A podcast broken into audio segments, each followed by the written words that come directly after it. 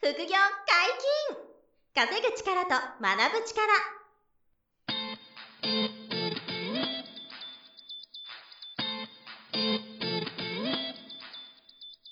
この番組は稼げるようになりたいを叶える副業アカデミーの提供でお送りいたします。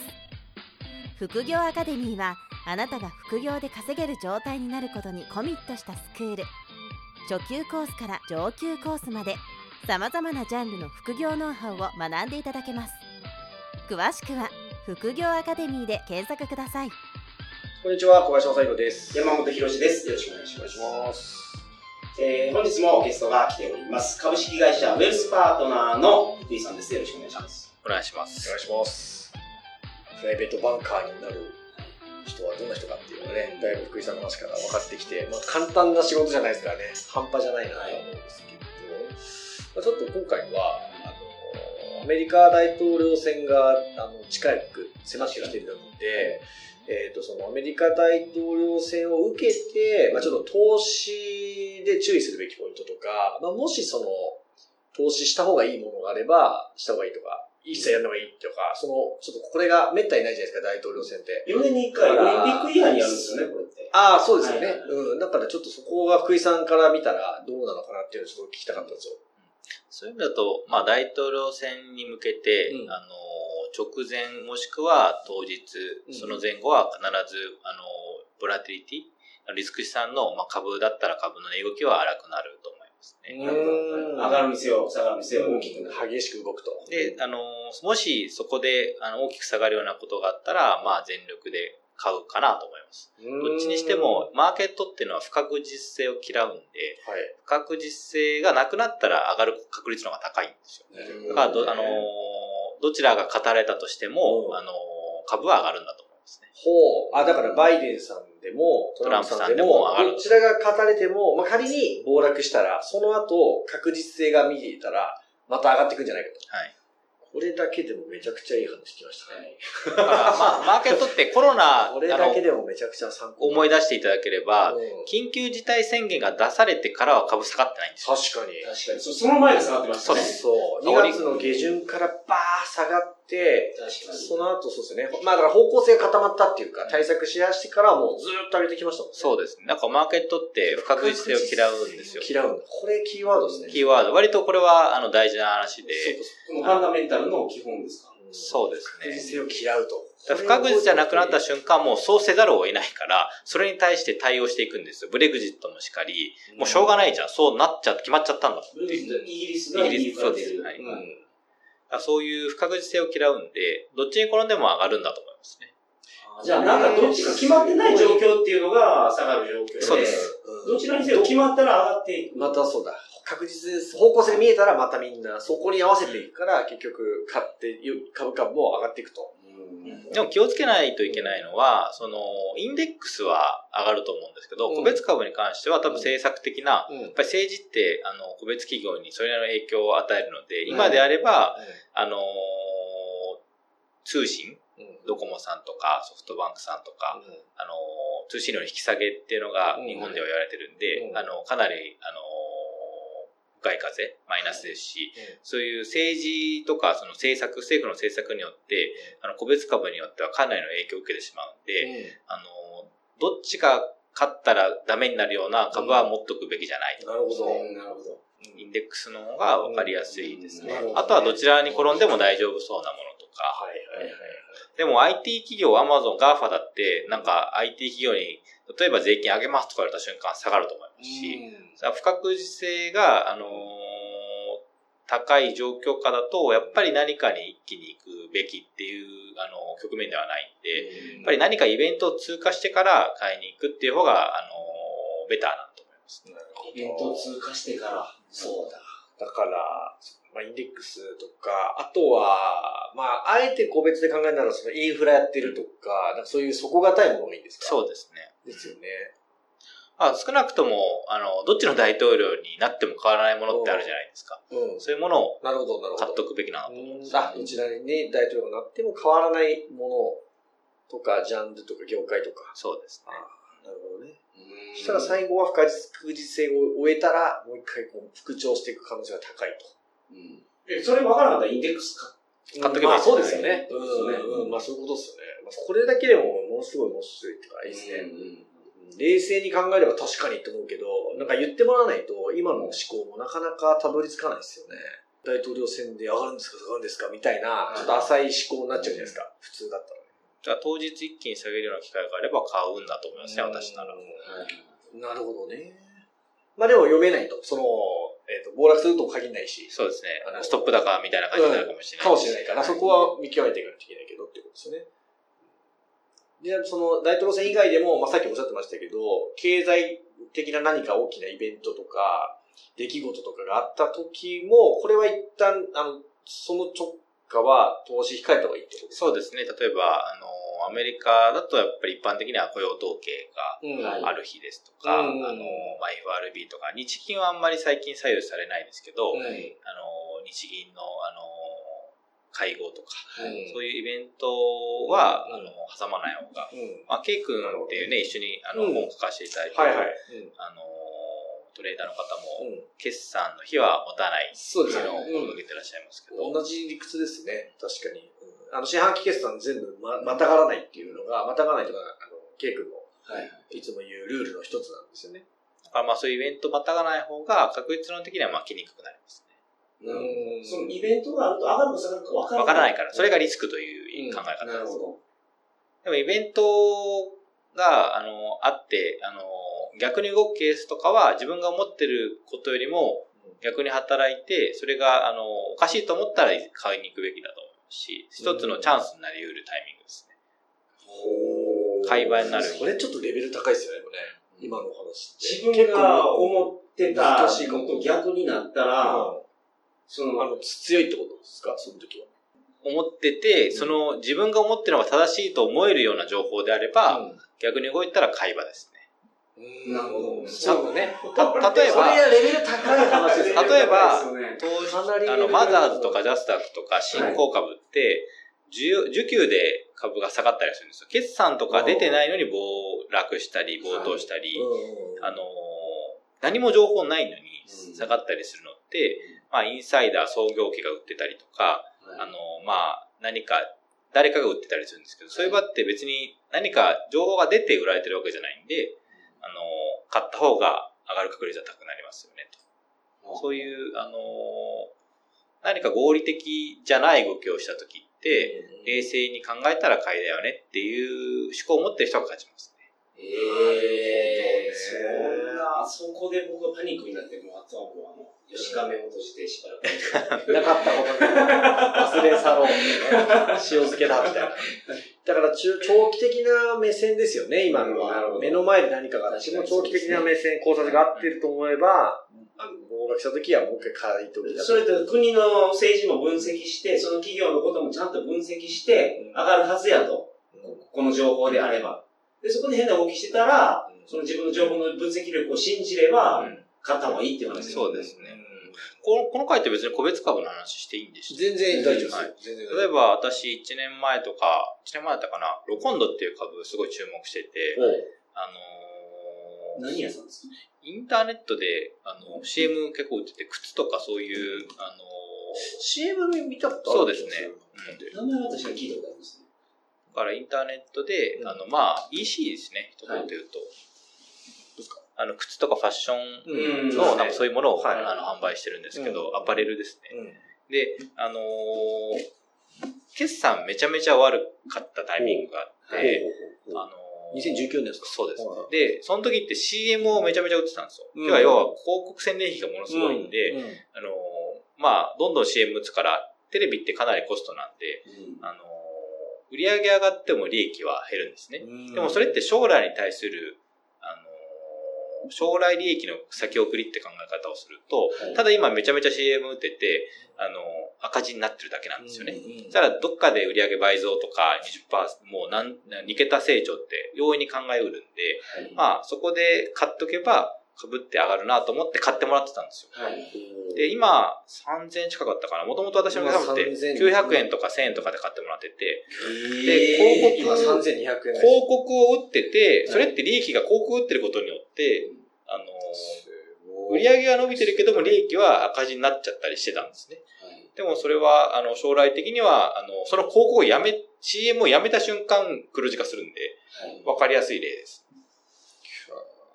確かに。2019年は1000円以下ですね。だから下げたんですけど、普通に考えたら広告やめた瞬間黒字になるんだから、あのーマーケットシェアを取るために CM を打ってただけなんで、見たことある人多いと思うんですけど、あのー容易にそれは下がってても、あのー下がりきったら買いだっていうのは想像し得た、あの、事例ですね。その目線が持ててればね、長期保有できてれば、すごいですね。資産がもう3倍ぐらいになってるね。そうです。割とこの半年ぐらいで3倍ぐらい。すごいですね、これ。初めてこのちょっと見ましたけどね、この銘柄は。だ CM 打ってる時って結構、あの、うん業績悪くなるケースが多いんで、あの、前回だったかな、なんかちょっと前の回に楽するって言ってましたけど、かなり CM とか広告打ってたんですよ。うんそれは一旦赤字になったりするんですけど、はあそういう時は買い場だったりします。はなるほあ。あの、CM 打ったど。じゃテレビ見てて、なんか急にこの CM ばっかり見出したなそうそう、それは一回、あの、その株見ても面白いと思いますね。はいはあ。で、その時はその数字目の前、あんまり良くなくても、あのそれがむしろチャンスだったりするしるんだね。そうですね。3ヶ月間か半年ぐらい、やっぱり下がったりするんで、うんそこがやっぱり買い場になるケース多いですね。で、その CM、テレビ CM ってものすごくお金かかるんで、やめた瞬間黒字化するケースが多いですね。なるほど。まあやってるうちはめちゃくちゃお金かかるからね。これ僕何何社かそれで結構うまくいってますね。へーすごいな。これセミナーに取っといた方がよかったかもしれない。本当ですよ。めちゃくちゃいい話だってな、これ。なるほど。まあでもそういう感じで、こう、あの長期的な目線を見ながら、あとはその大きなイベントがあるときは注意ということだけど、ただ、あれですよね、その、長期的に右肩上がりっていう考察ができるのであれば、えっ、と、何かがあって暴落した後に逆にこう買うチャンスにはななってくるし、ねうんあとは前回かなお話であの、世界は人が増えてるし、はい。あの、基本人口増えてる限りは、あの、右肩上がりなはずだから。だから、基本的にはその、買っていけば、あの、上昇が捉えられる可能性があるっていうのは、高いですね大きく捉えればそれはあるそうです。だからその使ってる人とかそれを何かしら貢献する人が増えてれば上がり続けるって感じうです。どういう方が個別銘柄を買うのに向いてて、どういう方が投資信託のに向いてるとあー、いい質問ですね。さすが。あの、個別株買う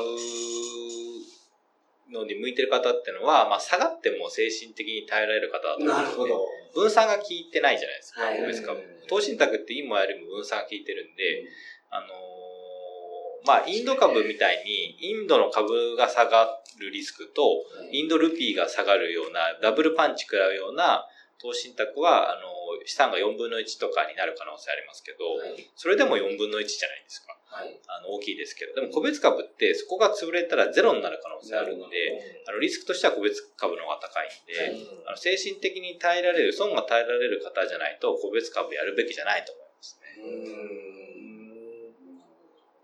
だから富裕層ほど、あの、特に2代目とか、前の前回か、前の回にありましたけど、あの、創業者ほどそこのリスク取る方多いんですけど、代々資産を受け継がれた方って、あの、個別株やらない理由が、やっぱりそこ耐えられないからっていうのはあります。なるほど。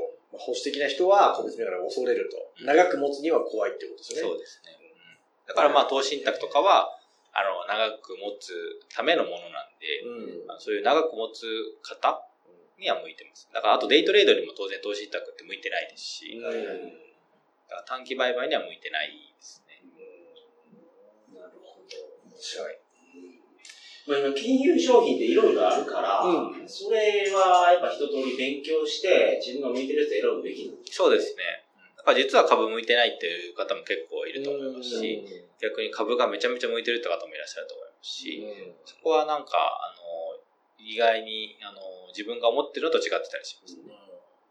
債券ってどうですか？その、今後。債券は今金融緩和中なので、あのなかなか、あの上がってしまってるんで、買いづらいですけど、あのどっかで債務問題、アメリカ、日本もこんだけあのお金を吸って、あのー、赤字が膨れ上がってるんで、一旦債券が売られて買い場になる可能性あると思うんですけど、まあその時は買いですね。で、中長期的にやっぱりそのリスクって、あの、株って捉えにくいんですけど、債券って合理的に動くんで、割となんとなくこういうリターンだよねっていうのが、あの、ほぼ確定的にわかるんです読めるんですか？読めるんですよ。だから株式のファンドマネージャーより、ファン、あの、債券のファンドマネージャーの方が合理主義者が多くて、合理的に動くんで、あの、トレードしやすいんですね。だから、債券の方がリターンは取りやすいですけど、あの、株の方が超過リターン、まあ、要は、多く儲かるっていう可能性があるんで、あの、どっちをあの取りたがるかっていう考え方ですね。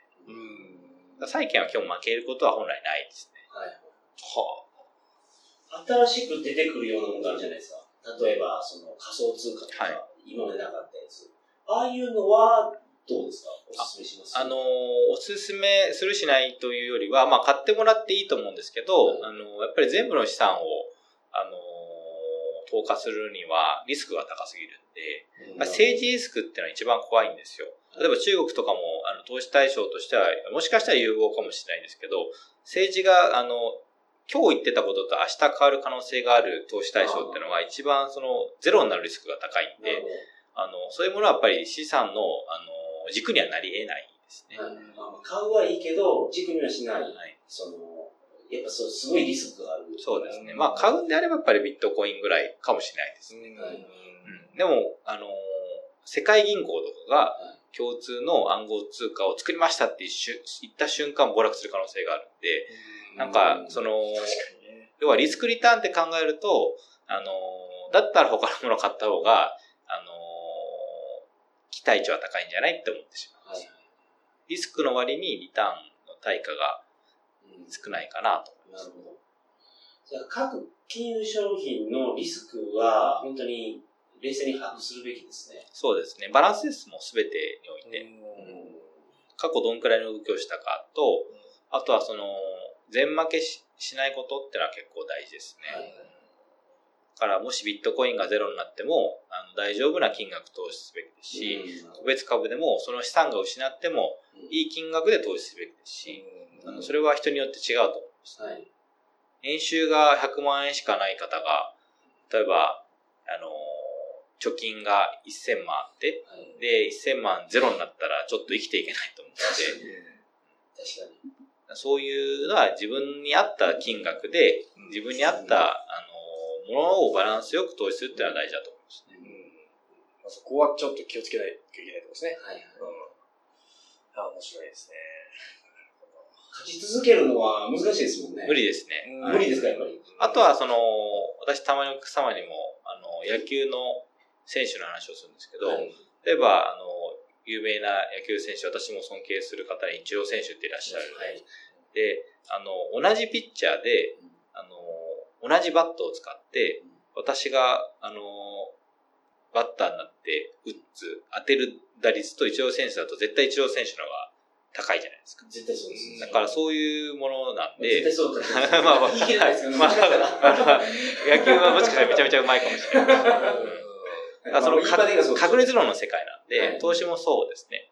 だから誰に相談乗ってもらって、あの、どういうアドバイスを受けるのかっていう確率論、まあ負けない、あの、100%、あの、勝つってことは不可能なんですけど、まあ打率が上がると。